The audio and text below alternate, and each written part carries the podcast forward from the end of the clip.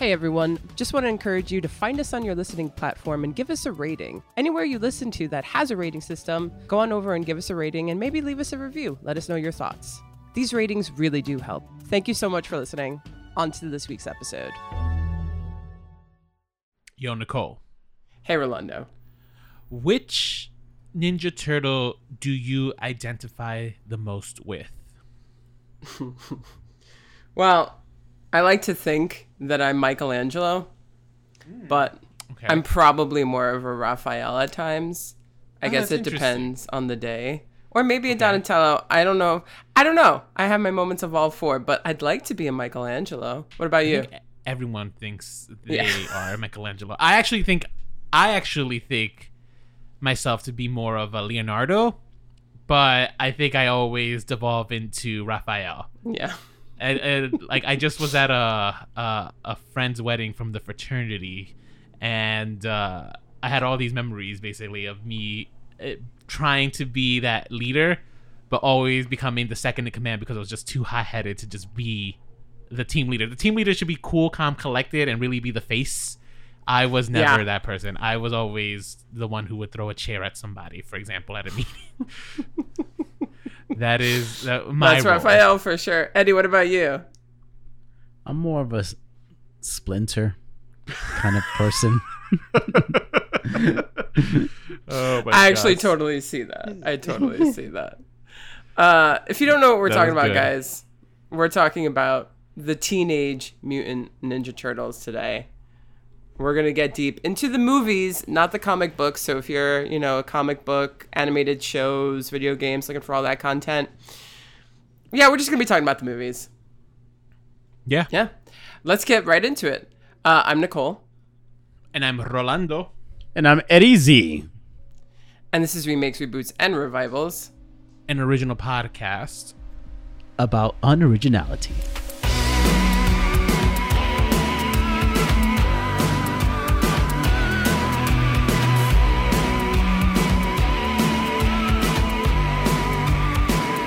Today we're talking about the Teenage Mutant Ninja Turtles, uh, super iconic 90s media property that I feel like if you are a millennial, it's just inescapable. You've seen some form of the Teenage Mutant Ninja Turtles growing up. And yeah, it's just a huge part of your life. Definitely if you're an elder millennial, since that's like an, very prominent in the late 80s. And when the first movie came out, that was like the height of its popularity, which is back in 1990. So I had been just Yes. born kind of like during the height of all of this. So I grew up born into a world that was obsessed with these turtles. And I have many, many memories of them in my youth. Mm, what are your memories? That movie, that 1990s movie, has had such a huge impact on me. Like, every time I pass a sewer, I, especially as a kid, I would always look down and be like, can I fit a box of pizza down there? Yeah. Okay. Interesting.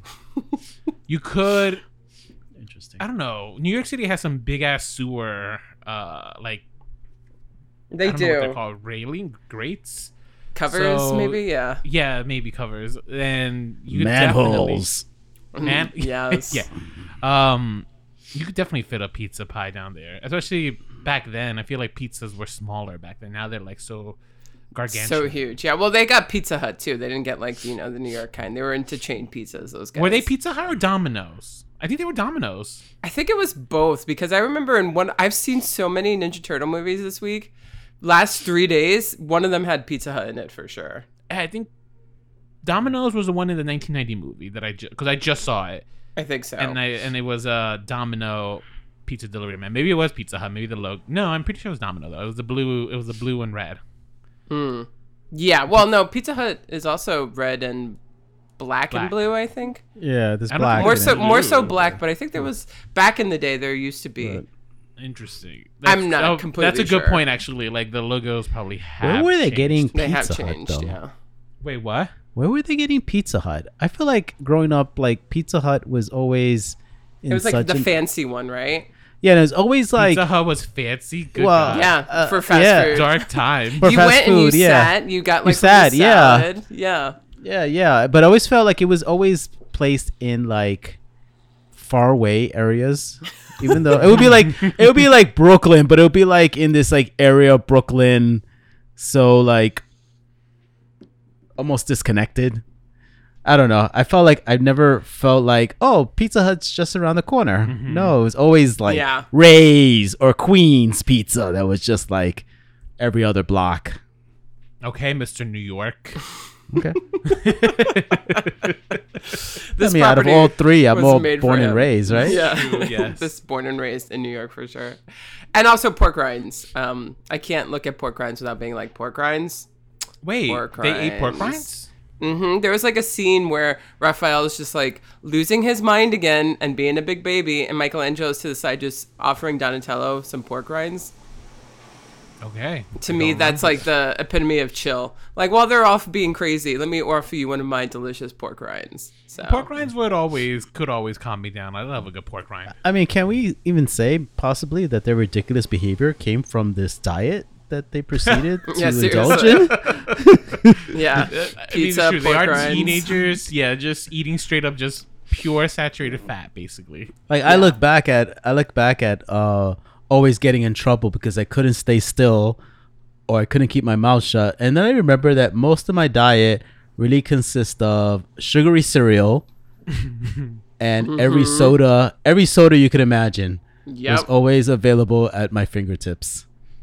Yeah, And children sun, and and Sunny Delight. and That- Sunny Delight. Which, uh, yeah, Eddie, you've told me this. I'm just like Sunny Delight is so gross. Yeah, I've never had that ever. It doesn't. You've even never had Sunny. Delight. It No. Good no. for you. Oh, imagine Whenever- when it first uh, it, it was like it was like drinking very thick syrup. Yeah, Yeah. that's the best way. I had to wa- I had to water it down as a kid. It didn't even need to be refrigerated. Yeah. Jeez, that's. I a think lot. I I I, I kind of believe it couldn't freeze at some point. Some point it like just couldn't freeze it. But but I was saying, yeah, I was a crazy little kid. I was like I think my diet has something to do with it.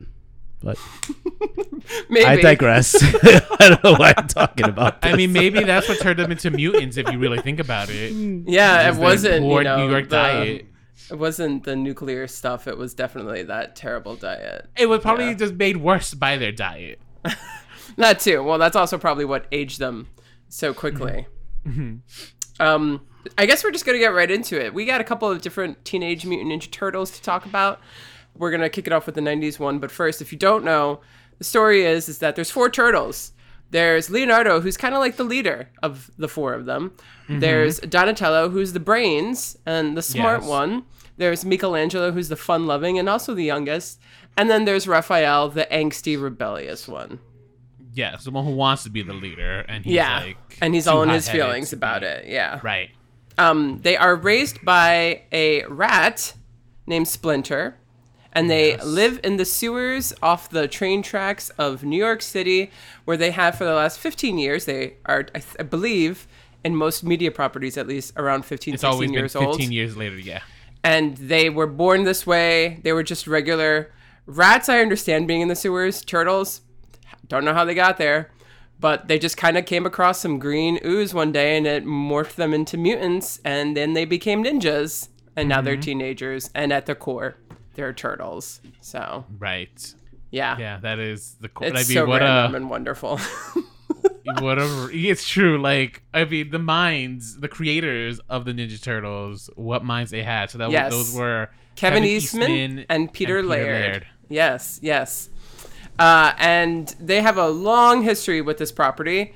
They had first comic books, and then there was an animated show for like 10 seasons. And at the height of that popularity, they turned it into an independent film, right? Teenage Mutant Ninja Ah. Turtles, when it came out in 1990, it was uh, distributed by New Line. So that was an independent film. And at that time, it was the most successful independent film ever. It was yeah. a I mean, huge film. I believe it because if you think about it, like, all right, can we just talk? We're just gonna get right into it. The 1990. Yeah, movie? let's talk about the 1990 movie by Steve Barron with prosthetics and special effects by Jim Henson and the Jim Henson Company. I think it was like his last one before he died. Right? Yes, yes. He died in 1990, so absolutely it was. Those prosthetics still hold up upon They- rewatching it. This movie still holds up, dude. I was rewatching it. I'm just like, yo, the prosthetic work in this film is so like good, and I uh, rewatching the in uh, a little bit of reverse order, I don't know why they went full CGI for the fucking 2014 one. It was just such a huge fucking mistake. I don't know if it was full CGI. I think they tried to do some person in a suit for like the shadow shots, but it was still it was just not. They did, yeah. It so ain't it. It was motion captured, and there were actual actors wearing turtle suits on set for the 2014.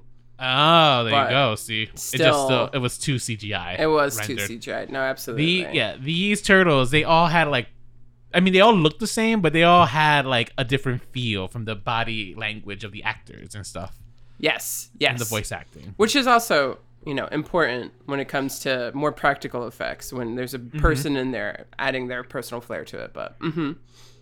Yeah, So- no, because since you know you the the face. I mean, let's be real. Like the mouth don't move too much. They can only Yeah. move so much, so you have to rely on the rest of your body to really emote. Absolutely. I'm, I mean, I'm uh, gonna come but- right out and say it that this is my favorite of the Ninja Turtle movies. I mean, I think, I think I like the second one a little bit better. The second of If- this '90s trilogy. of this trilogy, yeah, but the second one is a little campier. it is. It's less dark and less serious because this But film is first- actually pretty dark. Yeah, no, no, it like both visually and like actually thematically. Yeah. I mean, yeah. Raphael got his ass handed to him, and they had to go heal him in like the woods, which is actually ripped from the comic books. There you go. Comic books, yeah, comic books are dark. Um, pretty much, it's New York, and there is a massive crime wave happening, with Uh-huh. there being at the core of it a clan behind it, the Foot Clan, right? Mm-hmm. Yeah. And they are ruled by Shredder. And these are all just a bunch of wayward children, essentially, like teenagers and kids, who have been pretty much inducted into this cult like clan uh, for their own, for the clan's own, like, power hungry, you know, motivations and whatnot. Uh, and it's just like all of these kids, you know, they're, they just don't have a happy home life. They're misunderstood. They're on the streets. It's like, it's dark, right? This isn't like a happy world that we are entering into. yeah, which is like what people really thought of New York in the '90s. I feel like because I remember if you were watching news, it was just like a crime-ridden like hellhole, uh, full of like just porn on every corner. Yeah. Oh, Square. 42nd Street. Yeah. Used to be, used to be the place pretty to gross. go. You know? Yeah. But yeah, Uh, I found it hilarious that that was what the crime wave consisted of. It was just teenagers, just yeah. stealing, Just stealing everything. Just they stealing, are like, they are like so coordinated though. like what those first 10 the minutes. TV, the old. TV in the beginning. I know. I think he must be like reselling it or something. I guess I guess For that's how you trying to profit. profit. Yeah. Yeah. So, but also a really young Sam Rockwell is up in there. oh, Did you I notice him? I did not notice him. Yeah, he's one of the kids. Mm-hmm. He's like the leader. That he not Danny, but like you know one of the other ones. Mm-hmm. Anyway, so the turtles are here. They're existing underneath us in the sewers and whatnot, and they want to be like vigilantes essentially, along with this other guy named Casey, and they want to help out with this crime wave that's going on. And they somewhat I forget how, but they befriend a news reporter who's reporting on all of this, April O'Neil They rescue her. they rescue her that's right and yeah and april is also just a complete mainstay within this franchise. So we're always going to see Yes. april. For the most part we're usually going to see casey the four turtles and splinter. Splinter in this is performed by kevin clash who's also known for being elmo. And it's also my favorite Oh, form of shut splinter. up. yeah. Hmm I did not know that. Okay. yes. Yes. Uh, I do. I think the animatronics for Splinter is also pretty yeah and i think just like the most nice. effective like version of like yeah that is what like a rat would look like and also like weirdly enough i don't know why this is a valid opinion but what a rat would sound like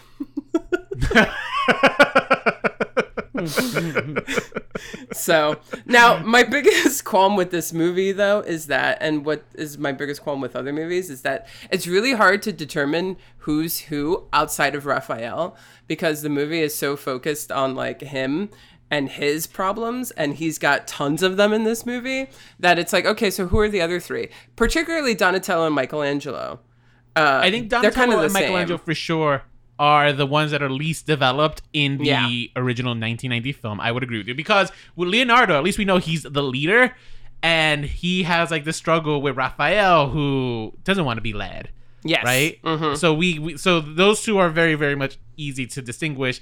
Donatello and Raphael less so. I mean Donatello, you know, he comes with quips about like there was a funny joke. It's just like with uh, Casey where he's you have claustrophobia, and then Casey's like, I've never even looked at a man before. What are you talking about? I don't know if you caught that joke. Mm. I Because he thought know, he was talking about homosexual. Ah, it yeah, was a silly little joke, but I thought it was uh, funny. And it's Uh, it's so interesting though because Donatello was voiced by Corey Feldman, who was a huge star at that time. So you think he'd have a bigger role. Oh, I thought Corey Feldman was going to be Michelangelo. I honestly couldn't tell who. You couldn't tell. who. They just were so interchangeable, yeah. which is such a shame because that's the thing. Like, if there's four of them, you know, make them kind of each their own dynamic personality. But the movie just gets a little too taken away with the whole Raphael and Leonardo thing. More so Raphael, and also that voice actor. What a voice actor! Oh, I'm gonna get you. Like he's just. They always make Raphael so Brooklyn. Yes. which must do. be like their commentary on like toxic masculinity or something. I don't know. Sure. I don't know if they were thinking of toxic masculinity in the late eighties, early nineties. No, they weren't. They they were like acknowledging it without realizing they were, um, because like Raphael is just so ridiculous in that movie. So, is it me? Yeah. Is is or is it like is he not so ridiculous? I don't know if he's so ridiculous, but I get it. Like he doesn't want to live in the shadows and he wants to be the leader and like he doesn't think that Splinter is letting him like be his true self. So he reacts in these like terrible ways. Like for example, when he got ambushed for and got like the shit beat out of him, it wasn't Yes. really his fault. All he did was just storm out of a fight that he had an argument with. Uh then he got ambushed. That's not his fault necessarily. No, not necessarily his fault. You know Yeah. what I mean? Uh, the fight that he got in with Casey. I think the when we first see him interacting with Casey for the first time, I think it was an interesting thing because like that was just straight up bravado on the both. Um, it was like a pissing contest between these two men. Pretty Uh, much, one is an actual human who does not flinch an eye the about the fact that this guy is a fucking turtle. I know, right? He's like Right? nice At no costume point, or something. Yeah. like at no point does he care. Actually, that's the other part I did enjoy about this film. Like, there's a scene where like the turtles are running, and they jump over a cab, and uh, the guy's like, "What the fuck was that?" And the cab is like, "I don't know. It looked like some giant turtle." And then like, okay, well, we're gonna keep moving, which I feel is so New York. It's like Yeah. we don't, we don't care. yeah. Let's it's true. Yeah. Um, I mean, honestly though, like this movie, like we said, it holds up, especially with the fight sequences and the fact that these men in these costumes, like, it's it's doesn't look problematic, and also the backstory and the way that like they they go like the flashback kind of aspect to it and the way that they shoot it with Yeah, I'm- the little Muppets. It works with the so little Muppets, well. and Yeah. Mm-hmm. I think though using the black screen and just focusing on the actual puppetry, I thought it was nice. I actually had forgotten how kind of beautiful this this film is, and knowing that I didn't know it was independent. See, I thought it was like an actual studio film. So the fact that it's independent just shows you like what is Hollywood doing nowadays. I know this movie was made on a thirteen million dollar budget. Thirteen, that's crazy for the 90s is which i'm sure which was more but still and it got 200 million dollars in box office I that's good for them. yeah for i mean them. this movie No was wonder- huge so No wonder they made that sequel like immediately after. immediately after did now do you also do you know the third film where they go back to Of japan Of course, I've seen the the third film. i the have not film. seen the third film It's not good in my opinion. yeah I, i've heard a lot of people like kind of re have taken it back and like look at it as a reappreciation of it but i feel like that's in camp value No, sure. it may be in Camp Valley. I mean, you're seeing the, the turtles dressed up as like actual ninjas and samurai. It's silly. I forgot how they even got back in time. Oh, they, they there was like a device that they that they hold and it takes them back in time. Man, I wonder if they stole that from Back to the Future. They were like, "Well, Back to the Future went back uh, in time to the I- West." So The what's it called? Although, and it's not related, but I used to play the shit out of uh, Teenage Mutant Ninja Turtles Turtles in Time. okay, which was such an excellent game. Like I played that as a kid, and then like when we I was in college in the frat house, we even whipped out the and the place the Nintendo and would play the shit out of it because it's such a fun game. And uh, actually we're getting ourselves hyped up with that one for the TMNT because you know the TMNT film from 2007 was a a uh, a sequel to the third one, right? It was supposed to be a continuity. Yes. Now, should we should we just talk about TMNT? Do you want to talk a little bit about it? Have you seen it? I did see it. I saw it this week for the first time. Okay, what are your thoughts? Um, so it's interesting that it's supposed to be a continuation of the original trilogy because the way it begins was just like, yeah, these guys raised by Splinter in the sewers. They don't really spend too much time on the backstory. Yeah, because it's a it's a sequel. Straight up sequel. So then it just automatically begins with Leonardo in like Central or South America. I can't remember which one. And he's been sent there by Splinter in order to become a better leader. Mm-hmm. So right off the bat, I'm like, what was wrong with like I don't I just since I didn't see the third film, maybe I missed something there too. I can't say that I remember there being drama between Leonardo being a leader and stuff. Maybe he was upset like they were all stuck in time for so so long. Hmm, it could be that. Yeah. You know? Yeah. Um I think it was because like after they had defeated Shredder, they like were growing apart and so in order for him to learn how to be a leader again, he had to be sent out there. Which is interesting because like they've gone back. This is a sequel to the third one. The third one doesn't Yeah. even talk about Shredder at any point. Like he's a non-existent Yeah. character in the third one, uh, where he is a little bit more omnipresent in the TMNT, the reboot. He's not present because he's dead, but his daughter is trying to revive him or something. I think that's the. Are you plot, if I talking about remember. I- Karai? yeah, she's his daughter or a follower. Uh, yeah, I don't. I wasn't sure if that was his daughter or not, but I think know it she's a big maybe it's like in the comics. So if you're like a no in the comics, you know that she is the daughter, but she's trying to revive him or something. I think that's like the plan. I think that's ultimately their goal, right? They're like trying to they bring bring out demons or something. yes, that they're they're trying to get like a this rich guy, Uh-huh. um, Max Winters. He has like this thing that he wants to access these thirteen monsters from the past. Ah, like the thirteen ghosts. Of Yeah, like a, a portal, kind of. Yeah. um, like um, one of them being Bigfoot, and I don't know. To be Yeah. honest, I already. Kind I'm I'm gonna be this honest with you. I didn't rewatch this film because I didn't care that much about it. I did go see it in theaters. I was super excited for it because I like the idea of oh let's see CGI turtles and my girl Sarah Michelle Gellar was April O'Neil, uh, Chris That's Evans right. before this is mind you before Before Captain America. He was Casey, Yes. and I think in this movie like they're already like engaged or something, right? Like they're like full on. yeah, they're living together. Yeah. Mm-hmm. hmm Yeah, so yeah, I was. It was I okay. Watching it and just like not caring too much. about it. Yeah, I it like it was a letdown. It, I mean, it was very. I liked the animation, and I Yeah, thought I that was an the animation looking effective nice. Mm-hmm. way to to like okay keep this like franchise alive. But I just really wasn't that engaged in the story. Yeah, And they really did put a lot with like Leonardo and Raphael's conflict. Mm-hmm. But again, I really did f- once again feel like Donatello and Michelangelo kind of fell to the side. yeah. and- Interesting. So I think the third one was more so Michelangelo's story. I think that might be how it stands out because Michelangelo really forms a friendship with these the Japanese feudal system families that he Oh, they do? Well, so Yeah, this Michelangelo film, specifically. Michelangelo specifically. So this film was supposed to get a sequel, and where all of Splinter and three of the turtles all reform back to their animal-like states, Oh. except for Michelangelo, and he has to like oh. bring them back to their mutant selves. And they like released an image for it, and like this is what the second one would be, but it never happened.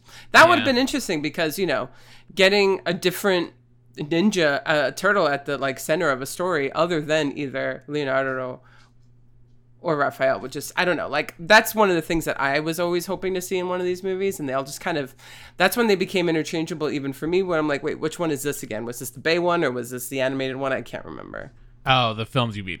with the films yes. Um and that's the problem with films too is that you know with unlike tv shows where you have all this room to have these character development as rolando's always saying that's why it's a better medium um it's hard because you kind of end up telling the same stories because they're the better ones for films you know what i mean? We- and we always have to hear the backstory. We always have to have Yeah. that leader conflict with the rebellious one and then it just gets a bit repetitive.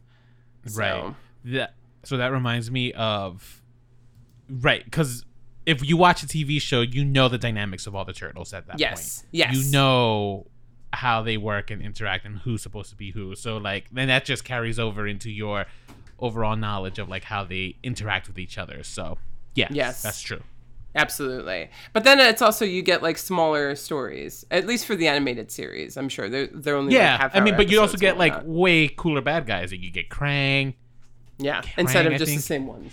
Okay. Baxter. Uh, who else is there? There's like a robot turtle. Eddie, did you, did you used to watch a cartoon? Not really. Wow. No, I didn't really. You weren't a fan of the turtles? Uh, no, Okay. no. Love it. Hey, it's just honesty. Uh, Yeah. To me, it was all about that original movie, and that's kind of where it began and ended for me. But I do know the song of the original series, like Teenage Mutant Ninja, Turtles, Turtle Power. Turtles in a half shell. Turtle, Turtle power. Power. Yeah, it's a good song, but I didn't really like watch it. So I missed though TMNT when it came out in the theaters. I also missed the Michael Bay one because you know he made Transformers and he was like it was such a successful franchise. He's like, wow, let me produce now another beloved '90s property. Yeah, I thought he directed it. It turns out he did not. He did not direct it. He produced it, and that had actually a sequel that did horribly, but I didn't even know it freaking had a sequel. and uh, yeah, Teenage Mutant Ninja Turtles 2014 by Jonathan Liebesman. I saw this for the first time the other day. I'm sure you did too. Same. I never. I didn't watch this in theaters. I did not like the way they animated these turtles. I think they looked so ugly. I don't know what the company was thinking. I think it's either Viacom or Paramount or uh, I don't know who owns the rights at this point. And Ni- Nickelodeon. I think It's- Nickelodeon. They're Nickelodeon. Who's Yeah, so it's by Paramount. It's Paramount. Yeah. Um. So this is when the film for me it was like okay, this is like feeling less and less like these boys are teenagers and they're just like grown men, because Yeah, and with each film too, like the '90s film, they don't really feel like teenagers either. they don't. even in TMNT, they're animated. They still don't really feel much like teenagers there. They don't feel like teenagers at all in this movie, which is like whatever. And that's also one of the things that I'm excited for the 2023 film to talk about. Mm-hmm. But like, this film is also not really about the turtles. You know how a lot of people complained when they did the Power Rangers movie because they're like they spend so much time not being the Power Rangers were that like I was promised really power. yeah, that's true. So- which is a fair complaint. a fair complaint. A fair complaint about this movie is that this is not a Teenage Mutant Ninja Turtles, Turtles movie. This is a April movie. this is very much an April movie, and April in this film is the beautiful Megan, Megan Fox, Fox. Who but- really can hold a movie by on her own, but we didn't come here for Megan Fox. You think? So? I don't know. Um, wait, hang on. Maybe this is coming because you're a lesbian is coming out here because she's so she's so gorgeous. She's so I, even, gorgeous. even as a gay man, like I will say, it's just like yeah, she's fucking like how I understand the appeal, but I don't know. I didn't. Maybe it wasn't necessarily that Megan Fox couldn't hold the movie, but like the plot they gave her was so fucking convoluted. Yeah. Because and part of the reason I came to find out that the reason the plot is so convoluted is actually let me backtrack. Let's tell you a little bit about, about the plot. April O'Neil, she works for a news organization with uh Will not Will Forte. Will? Arnett. Will Arnett, uh, who I thought was gonna be Casey, but it was, he's not Casey. He's not. Uh, Will Arnett is just a sl- kind of a sleazebag, like really hitting, like sexual harassing the shit out of her. yeah, Uh, undermining but April her and everything. Yeah, but April, she's investigating these crimes that are connected to the Foot Clan and uh, the news organization led by Whoopi Goldberg of all people. I know, just right? does not believe her. She they think she's crazy, and they give her like these like kind of like puff piece assignments. Uh, she ends up encountering the Foot Clan because the Foot Clan are getting tired of having their plans thwarted by these turtles. So they kind of do like a hostage situation in like a train station in uh, in New York, and uh, you know uh, April O'Neil is there. She's capturing on camera, and then that's where she sees the turtles for the first time. And when she learns the names of the turtles, and she goes home, she comes to discover that oh my god. These were her turtles, and that's where I kind of was just like, I'm done with this fucking film. Yeah. This movie is so fucking stupid. April O'Neil, like the way they connected her to the backstory of the turtles was so fucking dumb. Yeah. But Anyway, it turns out that April O'Neil was the daughter of a scientist who was working on like some ooze, and uh, this is what the foot soldiers are after. But they uh they they just couldn't. So like her mentor, like this family friend, who's played by the paraplegic in Mom. I don't I don't know. You, you I've seen him everywhere, but I don't know his actor's name. Yeah, I don't, I Uh, don't know the actor's name either. So he turns out to be like a devout follower of Shredder. Yeah. and uh he is i don't know like action ensues and stuff and then like end of the world shit at the end um it was such a convoluted mess of a story but i come to find out the reason it was a little bit convoluted right because shredder has no real connection to the turtles right? Mm, it's actually this one other guy the the mentor to uh to megan fox. The reason this happened though and it's so weird is because uh they were uh producing the film and halfway through that guy who she's friends with the old the rich guy he was supposed to be shredder. But I see. michael bay and like some of the other producers are just like mm, we might get in trouble because like shredder is like like he's asian Yeah. and like i feel like they just felt it's just like i just feel like the fan base would just like rebel so they decided to change the story halfway through filming and make him like kind of a devout follower but therefore nixing shredder's connection to the turtles that he would have had otherwise and oh splinter was also like her pet or something her pet mouse Yep. Mm-hmm. Her That pet rat. Yeah. Yeah. uh, which yeah every girl has a pet rat who, who doesn't um It's just It yeah, was- it would it Yeah. didn't work. The movie was very tropey, like predictable, Mm-hmm. but not in like a fun way because tropes can be fun in movies, you know, especially when you're like familiar with the template. It's not what you do, it's how you do it. And then the Right. way they did it was very uninspired. Yeah, I would agree. And I was I I I I got through half the film and I was like, I'm just speeding through like the plot Yeah, point, so I just yeah. kinda Fast forward. Yeah, no, I uh-huh. I went and made coffee, you know, I let the movie play. yeah, yeah, yeah. Like, uh, I this was it was not this was not it. And This was not it. It's a lesser I- piece. If this movie did succeed, I do think it's because of Megan Fox's beauty. Like people just want to go. And, Yeah, 'cause no, for I, sure. She kind of. I mean, this was supposed to be like a little bit of a comeback for her because she kind of had like uh no real big films prior to this, right? Like she did Jennifer's Body, which Well, she, the Transformers movies, yeah, Jennifer's but Body she talked shit about. Michael Bay, Yeah. and then she kind of got blacklisted from the rest of them, Yep. right? mhm. And I think that's also probably why I think that's part of the reason why Shia LaBeouf quit too, like the treatment for Megan. I could be making that up, but I'm pretty sure that's why he wasn't in subsequent films as much. Aw, well, that's that's sweet of him. But he's also gotten blackballed by like Yeah, Hollywood. I was gonna say uncharacteristic. I mean, this movie did successfully enough uh, financially that they got a sequel, which totally bombed, and they scraped a third film. Like it just did not do well at all. Well, so I I don't know. I I knew it had gotten a sequel, and my reaction when they announced a sequel and I saw you know trailers for it, I'm just like, people actually wanted this. Like, Yeah. who wanted this? They should have just Nickelodeon should have just. money talks. You know, money talks. I know money talks, but the problem is just like sometimes just like just take the win. You don't have Yeah. to like try to keep making profiting Yeah. off of it. Yeah. Because I think during this time, they had rebooted also the Ninja Turtles on Nickelodeon. I think as a successful TV show, had a few seasons. Uh huh. A lot of people like that TV show. So Yeah. And so, but I think we're just trying to capitalize off of it, and it just, it just wasn't it. I also didn't watch that one because I didn't like the way the turtles were animated. I think they were a little bit more closely animated to this kind of style, Mm. where like the turtles are supposed to look more realistic of like what turtles would look like if they were humanized. I guess I don't know. yeah, and yeah, I, no, I, I'm also not feeling like the costumes. Like the costumes are just like kind of just everything about it sucked. yeah. It was just not good. It was just not a good good. movie. No. And you know what? A waste of Will Arnett's talent. of everyone, Will Arnett. Yeah, no, for sure. And Whoopi. and Whoopi. Let me tell you, like, you get Whoopi. Like, why are we wasting her to be like the cranky news editor? You know? Yeah, yeah. Although I did find that subway sequence in the beginning of the film to be kind of effective. Like I was like, oh, this is cool, but other than that, Remind me what that sequence was.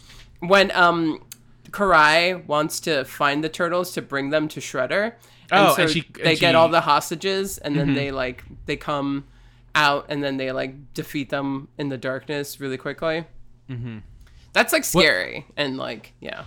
Was it in this one where the turtles are talking to April, but like they're kind of talking in like deep, scruffy voices, and they're like, "Why are you talking like Batman?" Or is that the new one? That might be the new one. They began the new one like that. Okay, so I'm thinking of the new one. Never mind then. Yeah, but yeah, yeah. So let's talk about the new one. At this point, we get a new Ninja Turtles movie every seven to ten years, it seems, because Yeah. you know guess the millennials. rights.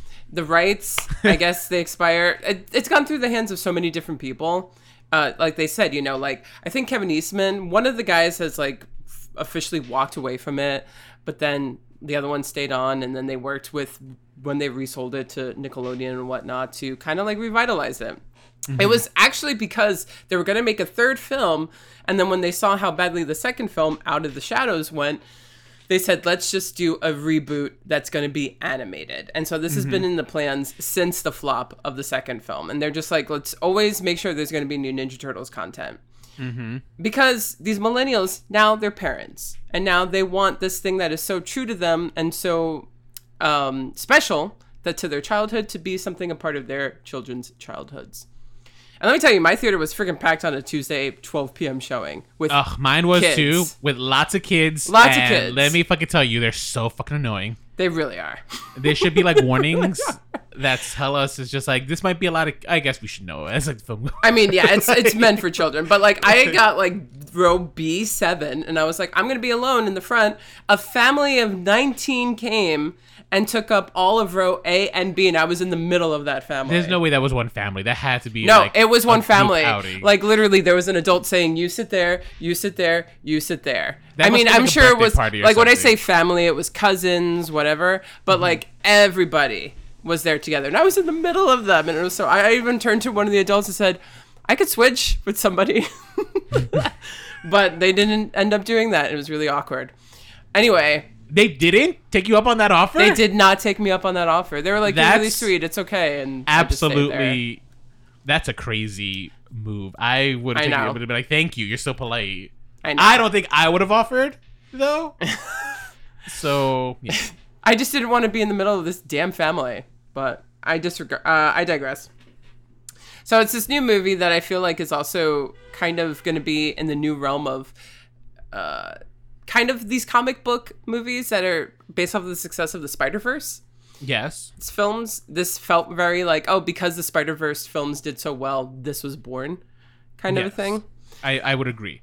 Wait, actually, I'm so glad you said that because can we just go back and just say thank you to the Spider Verse for giving the animation studios le- leverage and uh giving them like some leverage to like try other creative art styles. Yeah. Because that is one thing I will praise about this movie is just like this is a visually beautiful movie and I'm so happy for it. And Disney is even trying out different art styles. Like you know that trailer for that Wish. movie? Yep, mhm. Wish. I'm so excited to see that one. It's just like, oh, this looks absolutely beautiful. I'm so glad. And let's be real. That's because prior to Spider Verse, like a lot of the animation, they all look the same. Yeah, And Spider Verse said it's just like so we can try something different. It's fucking Yeah. animation. Yeah, and I and it's getting theatrical release releases, and it's really exciting actually. Mm-hmm. and Oh I yeah, no. agree. I mean, that's the one thing I will say. This movie, in terms of like animation, was absolutely gorgeous. Sometimes I think the animation style didn't lend itself to the action sequences. okay. Sometimes I think it got. I think it got a little too busy. Eddie, agree or disagree? I agree. Okay. Especially during like really intense action scenes, it almost seemed so blurry. Like yeah, it like, was like, just, it you was couldn't just comprehend what was happening. yeah, it was like really messy, and uh, I, it took me away from like really enjoying some of the scenes. yeah. Okay. Yeah. I But can see outside of that, I think the animation still was. I think it was. I love like the kind of like the line, uh, like the kind of like the, like almost like pencil drawing like effects that they were going. Oh for. yeah, I thought yeah. it was gorgeous. It, it it kind of so it was done by Mikros Animation and Cinesite, and these are two different um places. They have like they're in Montreal and Paris and in Vancouver, and Mm-hmm. the inspiration that they were given was school notebook sketches, yeah.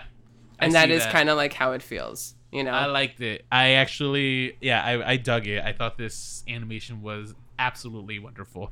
I think that this film overall really worked for me, at least. Um, first of all, let's just say that this film is about teenage Mutant Ninja Turtles more than any other film is. Most of Yep. the time, they're just Mutant Ninja Turtles. This Yep. film, they are teenage Mutant Yeah. Ninja Turtles. Like more than any of the other films, now they are teenagers, and that was one of the things that I think they were looking to explore with this, and they wanted to make it kind of a coming of age film. One of the uh, writers of this film was Seth Rogen, along with Mm-hmm. Evan Goldberg, Dan Hernandez, and Benji Samit. Now, he began like he opened the movie at my theater. Did he open the movie with at yours? No, what do you mean he opened the movie? Like he gave it like a. Oh wait, did he? I Yeah. was late. Yeah, he, He did. did? He did. Oh, he did. okay. Okay, yeah. I like was. Oh my god, I was stuck behind like the slowest fucking orderers at the concession stand. I just don't understand. It's just like, yo. how Well, we you have this horrible not know? system. Their It's- system is it's so so terrible bad, at, so at Sea. Caucus. yeah, no, I yeah, bad food lines can ruin a movie experience. So anyway, uh, he like gave this whole thing saying, you know, he's really excited for the turtles to come back and that we all are in the theater, blah blah blah, and it. I was like, oh no, I hope this doesn't feel like a Seth Rogen movie, but it actually didn't. He was able to kind of remove himself from it and really tell this story. And these boys, these teenagers, they really felt developed in this film. Dare I say, the least developed in this one was Raphael. I would agree. I Yeah. think uh, they really steered away from trying to make Raphael like the cranky.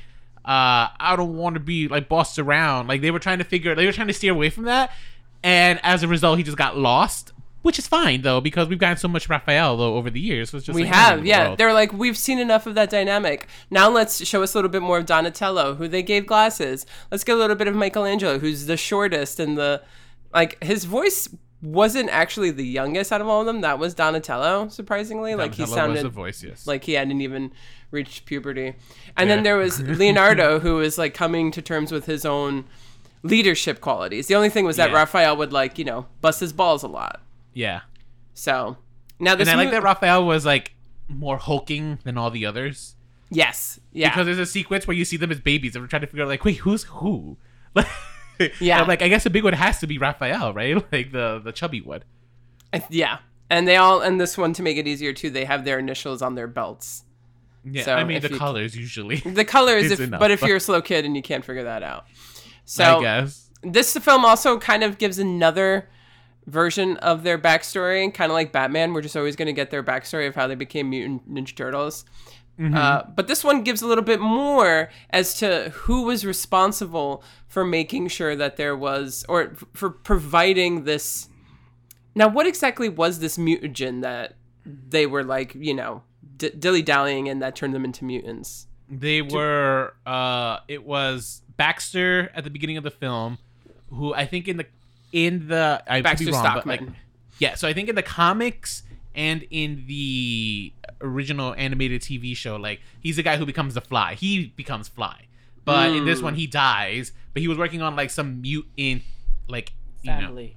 yeah, kind of. He was creating like some mutant gel to create like you know mutant creatures, Mhm. and uh, this shadow government, quasi government, uh, you know, mercenaries came. They wanted to steal his research, but instead, uh, he ends up dying and like losing a lot of it. But in the process of losing it, I think some of it fell into like the the toilet or something, or like the sewer grates, and then it ended up infecting these turtles And Splinter. and Splinter. Uh, yeah, and then we get a little bit of a backstory for not only that, but Splinter, who was kind of like looked down on by everyone, looked down on by other sewer animals and other. What is a Yeah. rat considered again? Uh, Vermin. uh, vermin uh, by other vermin, and then by humans, right? And so now he finally gets this mutant gene in him, and he transforms and stuff, and he's still looked at as an outsider. So the, at the Yeah. core of it, his story is that nobody will ever see him for who he really is, and just will always treat him like a fucking freak. It's a And story of this- fear. He's afraid of the outside world because of how it's treated him. Yes. And There's a sequence where he goes to New. York. Mm-hmm. Yeah. And with the babies and stuff, and yeah, a, a little emotional too, like seeing people just like kind of treat other people disrespectfully. Well, Um, all right. Hey, God. Whoa. He's, not a a fucking giant rat. all right. in New York, but still. I feel Uh. like I don't know. I don't know if I'd be like kosher hanging out with like a giant rat person in Times Square. Would you, Eddie? If you saw a giant rat person, are you telling me that you would befriend this guy?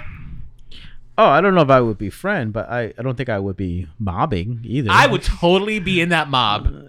I would be like in that pitch. Uh, what is it like with pitchforks? Yeah, you'd be leading the Uh, mob. Yeah. Probably leading it. Yeah, like you know, like save Yeah. the Frankenstein's monster. Like no, no. Yeah. Which, oh, by the way, I forgot to say that for news, but there's going to be a Bride of Frankenstein remake, I think, with Maggie Gyllenhaal directing it. Oh, And Christian Bale is going to star in it. I don't know to what Oh. extent, but I, I that was like not a. I like Christian Bale, but I also like I find him so tiring. yeah, I think his his reign has come and gone, kind of a thing. Yeah, it's like I, I I like his movies, but God, he's just like trying so hard to win another Oscar. Or has he won an Oscar? I don't think he has won an Oscar. No. Okay, to get another Oscar nomination. Yeah, probably. So, because of this horrifying, you know, incident and realizing that his young boys are obsessed with the human world, he che- ch- he trains them in the art of ninjutsu, pretty much, to protect themselves because he is afraid for them that they're going to go out there one day and they're just going to find that it's going to be terrible and they're going to get milked by humans, which is actually pretty That- funny. that whole milking gag. Yeah. Um, yeah, but all the all they want is just to be normal. They just want to be part and- of you know humans, and they want to go to high school. And yeah, it's very, very much a Little Mermaid here. Like it's just like Yeah, grass part of green your on the world, side, yep. part Yep. of your world, that kind of thing. Yeah, And, and but yeah, pretty instantly was- they kind of be, meet and somewhat befriend April. Mm-hmm. Now we got to talk a little bit about April because in this version, every version we've seen her on screen, she's been white and she's been very pretty, but in this version, she's black. And Wow. Whoa. Hey God. It's true. You don't think that this April is pretty? No, but I feel like they've That's not done what I'm like saying. Ap- April, like, like I, I was looking at some old pictures of her, like the cartoon, how she was like so ro- Slender and like. robust, you know, you know, in the front area, you know, her breasts She yeah, cleavage going she- on. the Yeah, I remember. swelling always for attention. So and always like and and always like her her her thing was always like to give show a little cleavage mm-hmm. too. So she was kind of always drawn to be Mm-hmm. In her yellow very jumpsuit. sexy. Yes, they always yeah, they always sexualize the shit out of her whereas in this version they make her a teenage girl Yes.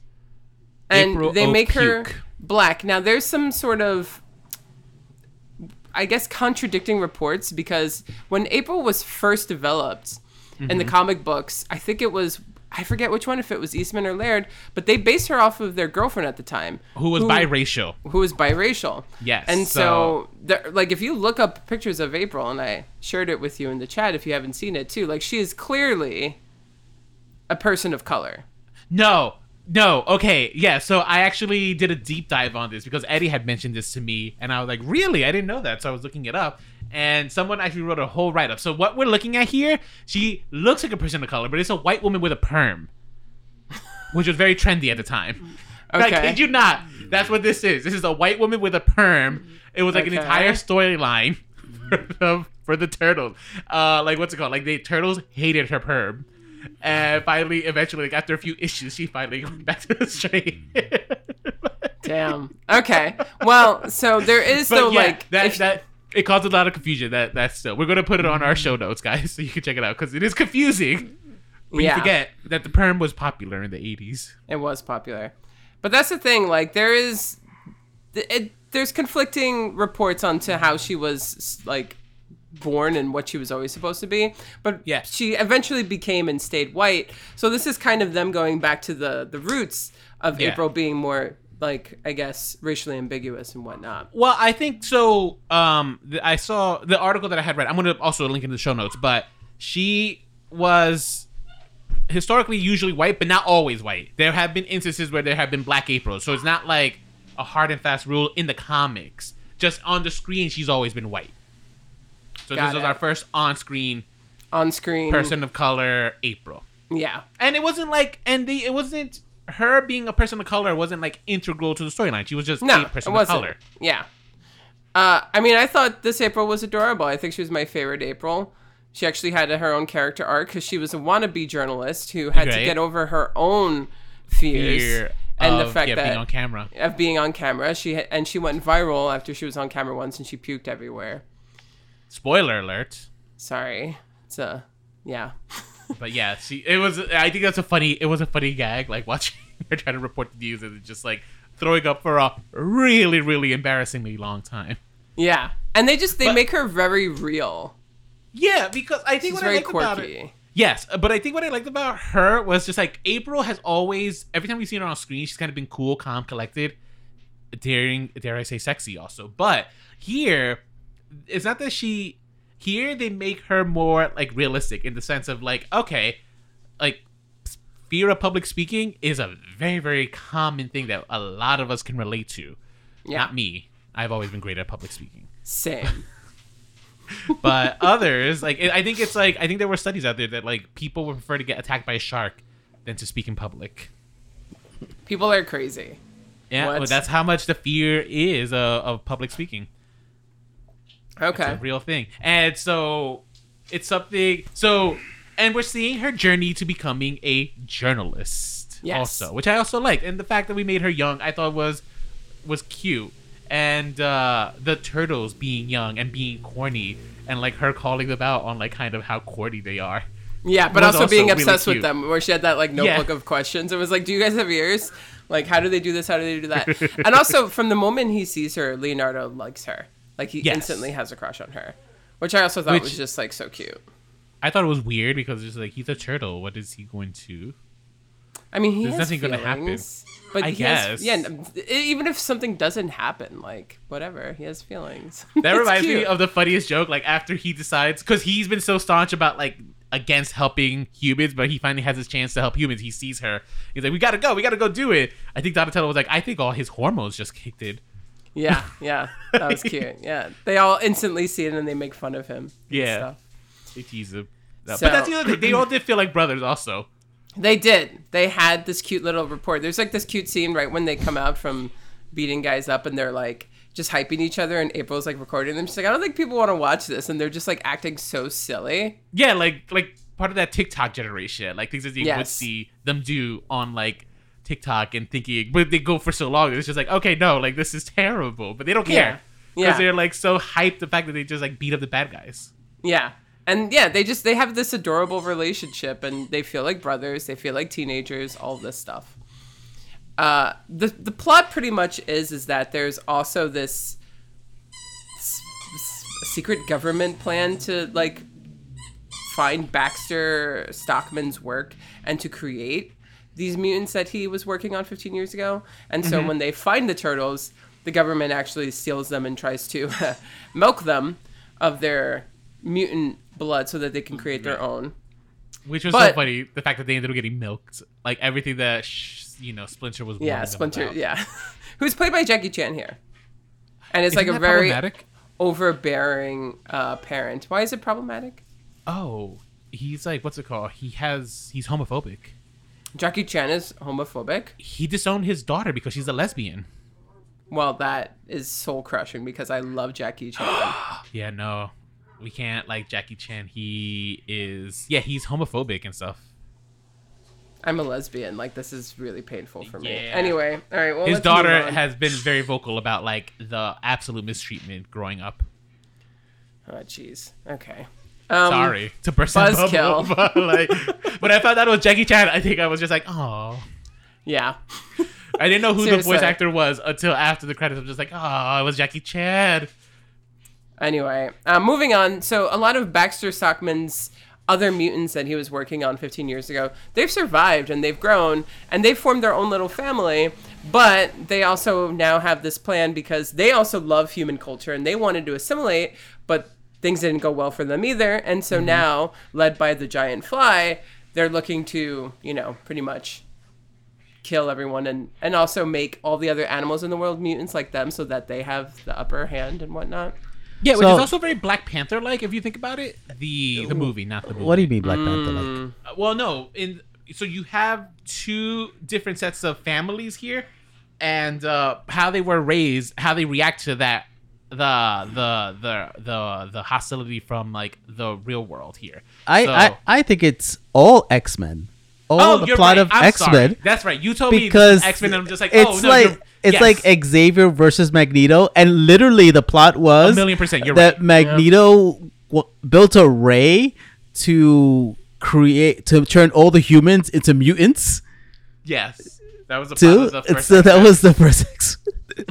so it was like, yeah, uh, we're mutants and we want to love humans, and then there was like, oh, another another group that was where hum we're mutants. Excuse me, we're hu- mutants and we're are, we've been mistreated by humans, so now we hate humans. Yeah, yeah.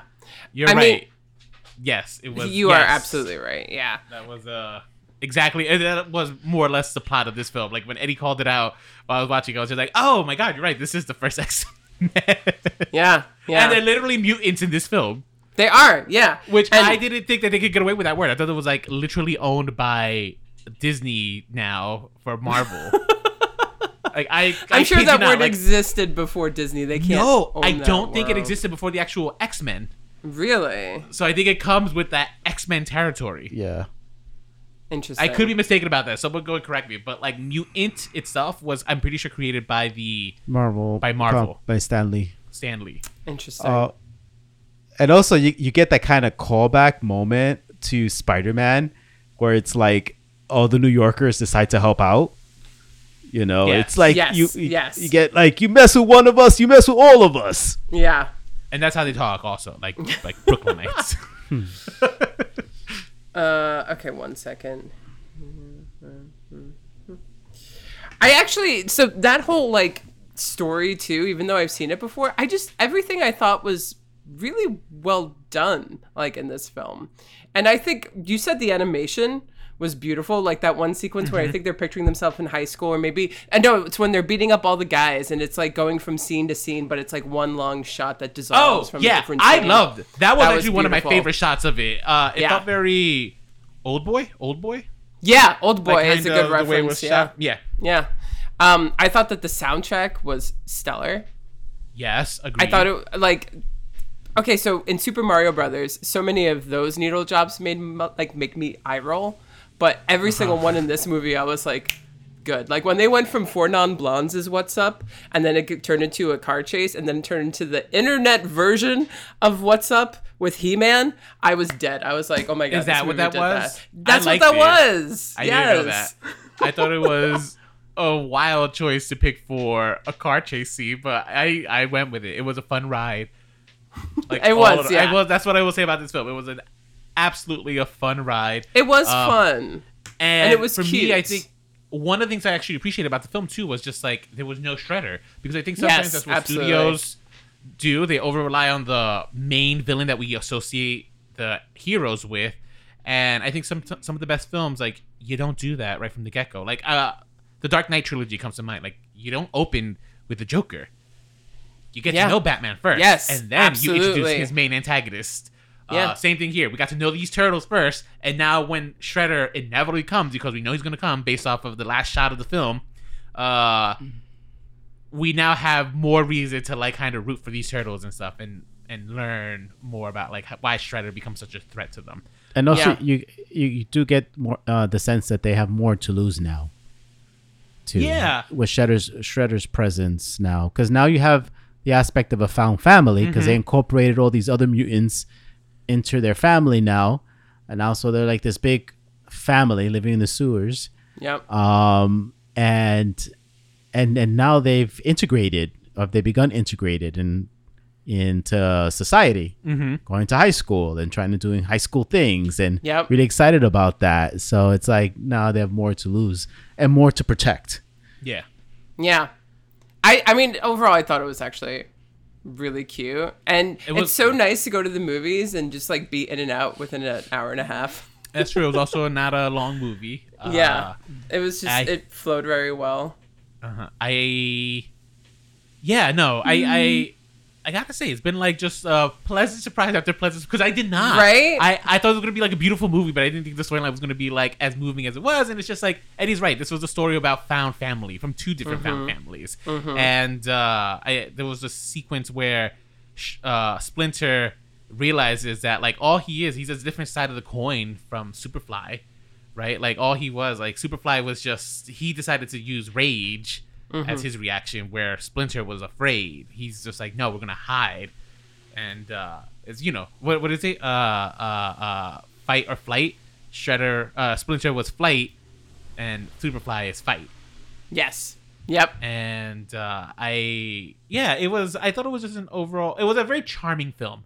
Uh, even That's April, like it, yeah. you know, finally like coming to her own and like like getting on camera to like report to the news and say it's just like no guys, they're the good guys. Like because I love that about the the commentary. Like the media is so quick to like villainize people, Yeah. especially others, and like immediately they were villainizing these the heroes. Yeah. But like Yeah. April O'Neil has to come in and kind of like set the record straight. I also love the fact that like she so threw she so threw up. Yeah, yeah, that was funny. And I loved Leonardo's speech, which was just like, we're doing this for the wrong reasons. We shouldn't be doing this for the fame. We shouldn't be doing this for the glory. Mm-hmm. You know, we should be doing it because it's the right thing to do. And then Raphael's like, hey, you actually sound like a leader there. Well, Yeah. like You know? even going even going back, I'm gonna beat the horse. It's e- even deeper than that because they were like, we wanted to do this to be accepted too, Yeah, yeah. you know. And then it got to the point like, why? You know, like the X Men. The question is always, why are we protecting those who hate us so much? Yeah. You know, why are we using our gifts uh, to help those who hate us? And that was that question too. What they had to face is like they had made a decision. We're going to do this. We're going to fight to the very end to protect these people. Yeah. You know, Yeah. no matter what, no matter Yeah. what. Yeah. And like, we shouldn't be wanting other people's acceptances until we have our own first kind of a thing. Right. So, yeah. It's, I think it's actually a good movie for kids too. Like, I could Yeah. see kids getting mm. into it. It was fun. So- I mean, talk about like giving fresh life to this franchise. Exactly. The franchise is Yeah. over what? Yeah. Fifty years old. Uh, it's probably 40 at this point. Yeah, 40, Well, 50. I'm the, the the comic started in the in the eighties, right? So, uh, the movie came out in ninety. So, Yeah, so math, it's like, 40. oh, yeah, it's yeah. not that old. um, oh, you're right. Okay, yeah, you're right. I Yeah. did the math wrong. My Uh, second favorite film of all of them, to be honest. Like, I think Yeah. finally. I, Yeah. I would agree. I, I thought that this one was going to be my favorite out of them, but then rewatching the 1990 film, I was just like, no, 1991 It's is still classic. yeah. it's, still too good. like those yeah. those those costumes hold up still in a really Yeah. nice way, and it's just like I just I don't know. It makes me miss when we put time and effort in prosthetics. Yeah, no, it does. But instead, this is a nice, like, okay, time and effort into this beautiful animation. Oh yeah, no, I, new and I'm I'm fine with that. Like Oh, yeah, that- animation, it's- I'm all yeah. for it. Yeah. Like No, this is because I think it gives just it gives you the opportunity to like create beautiful sequences that you wouldn't be able to film. Yeah. Like for example, that sequence when we're, we're seeing like that track like that, that that that profile shot of like the turtles fighting and like it's cutting to like different places and stuff like like the, you know you you could do that in live action, but like why? You could also just animate in this beautiful rendering. You know? Yeah. Yeah. So- No, absolutely. I thought I it mean- was, I thought it was nice. And like you said, you know, week before we did Haunted Mansion, which we also were pleasantly surprised by. Yeah. Then we had Barbie before that. I forgot what was before Barbie, but like everything that we've been going to the theaters for has been worth it. Yeah, no, for sure, which is good. Yeah, that is good. Indiana It's- Jones, that was the previous one. Indiana, and you know what? Didn't hate that. I, Oh, yeah, yeah, I no, was glad. I I, I, actually, I was, Yeah. I was, I was glad that I saw that in the theater. I really, Yeah, enjoyed. Actually, I- because of that movie, we checked out Fleabag and we finished it. Oh yeah, there you go. Hey, Let see, me tell and you. Fleabag Oh, she's great, so good. And she wrote She's it. Oh my She God. Oh yeah, wrote she's it. she's brilliant. I mean, my her. God. Yeah. I want that to get revived. Uh, to be quite yeah. honest. I want there to be like another season. throw lots of money at her, give me another season. She should have her on the another show. Yeah, all of her shows, like her other show before that, the one about them like renting. I think it might even be called Renting. Hilarious. So she should do another show. She's great at those. But anyway, all right. Well, I guess that just about wraps up the Teenage Mutant Ninja Turtles. Do you want to do a quick uh lightning round? Uh, You lead the way with how you want to do that. So you just pick which film version do you like best of these characters? I'm Oh, going to start off with Splinter. original '90s. Eddie, Yes, I self-identify with that. I think I might go with the 2023 one. I thought he was. Uh, there was just something funny. I actually thought I didn't know it was Jackie Chan. I thought it was like a Jewish man who was. Splinter. So All right, all right. Let's. I, I didn't want to say it, but it did give that vibe Yes, of like, oh, God. like uh, I thought it was like a caricature. It's like, like a, Goosebumps. what are you just doing to was me? It's like- it was- movie. I just thought like, okay, like it's probably. But you said it was Jackie Chan, and I was just like, wait a minute, what am I missing here? That is not racist. What I'm saying. I'm just saying. I thought because of Seth Rogen, I was just like, okay, so he decided to make Splinter Jewish. That's an interesting. That is an interesting choice. And then I come to find out it's Jackie Chan. I'm just like, wait, that makes less sense to me Oh going on. But I loved it. It was so weird. Um, I I love the Splinter. Um, let's go with Michelangelo. Ooh, I guess I'm gonna have to go 2023. Okay, He was more of a character here. Yeah, I agree. Uh, I don't know. I think the original. The 1990. Yeah. Uh, you know, tell you the truth, it, it there, it, it, it's not gonna matter to me. it's not. I think I might go with 2023 as well. Uh, Donatello. I'm gonna have to go with this one too because again, Donatello actually stood out in this one more than he has in other ones. I agree. So Eddie, you don't care. Yeah, I think I think he was good in this one too. Yeah, I would go 2023 for Donatello. Yeah. Leonardo. I think I'm gonna have to go 2023. Really? Okay. yeah, he. His, Eddie? I liked his arc here. He he had a good arc. He had uh, and he was very very much present. Eddie, Which color was he? he's blue. Oh, My God. yeah.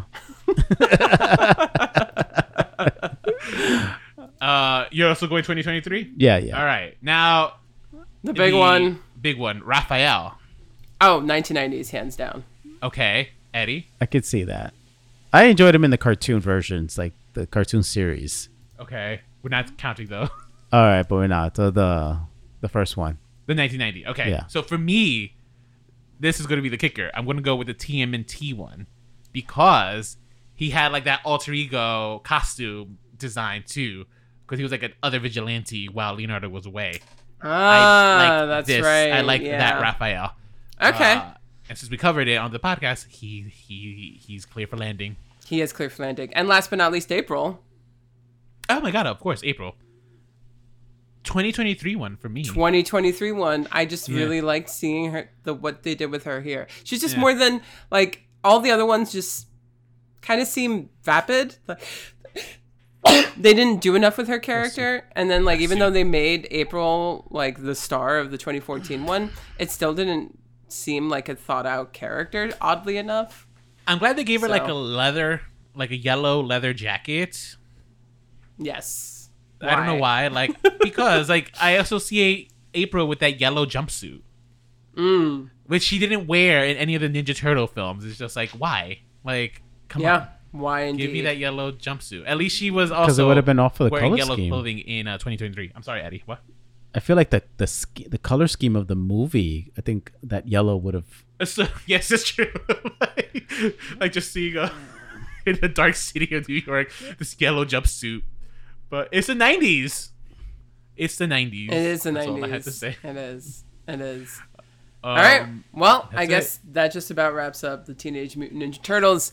So, are you a big turtle fan? Have you seen any of these movies? Anything that we missed or anything you want to comment on? You should reach out. These are the ways you can reach out. Email us, remakes, reboots, revivals at gmail.com. Hit us up on social media on Instagram at remakes, reboots, revivals, at Twitter at remakes podcast. You can search mm-hmm. for us on Facebook and YouTube by searching for remakes, reboots, and revivals. And if you're listening to this on a podca- podcasting platform, just go to it right now, click our name, Remakes Reboots Revivals, and leave us a little rating. And if you can, leave us a review, and you can let us know your thoughts there as well. Yes, and do not forget, guys. This Wednesday we are going to be at well, this Wednesday the 16th. Uh, we're going to be at Corgi for uh, uh, Trivia. Cheers, yes, Cheers Queer, a trivia night. So come Yes. out and support. You can get uh, prizes and uh, rapid HIV testing is provided by the Hudson Pride Center. And uh, really nice gin drinks. So, Beautiful gin Yeah. drinks, gorgeous. All right. Well, I'll see you there on Wednesday, Rolando. I will see you there. Hopefully, I don't know if you can see on camera, but I have a I've had a sty in my eye that I got from the wedding that I was in. I assume I don't know, so I'm hoping it will be down by then. Yeah, I'm hoping so too. Yeah, it's fine. Like I'll be at a distance from people. It's not contagious, Nicole. Don't make that face. Just He looks- across the room. Looks like a mutant. Uh, all right. Well, until then, guys, stay, stay unoriginal. unoriginal.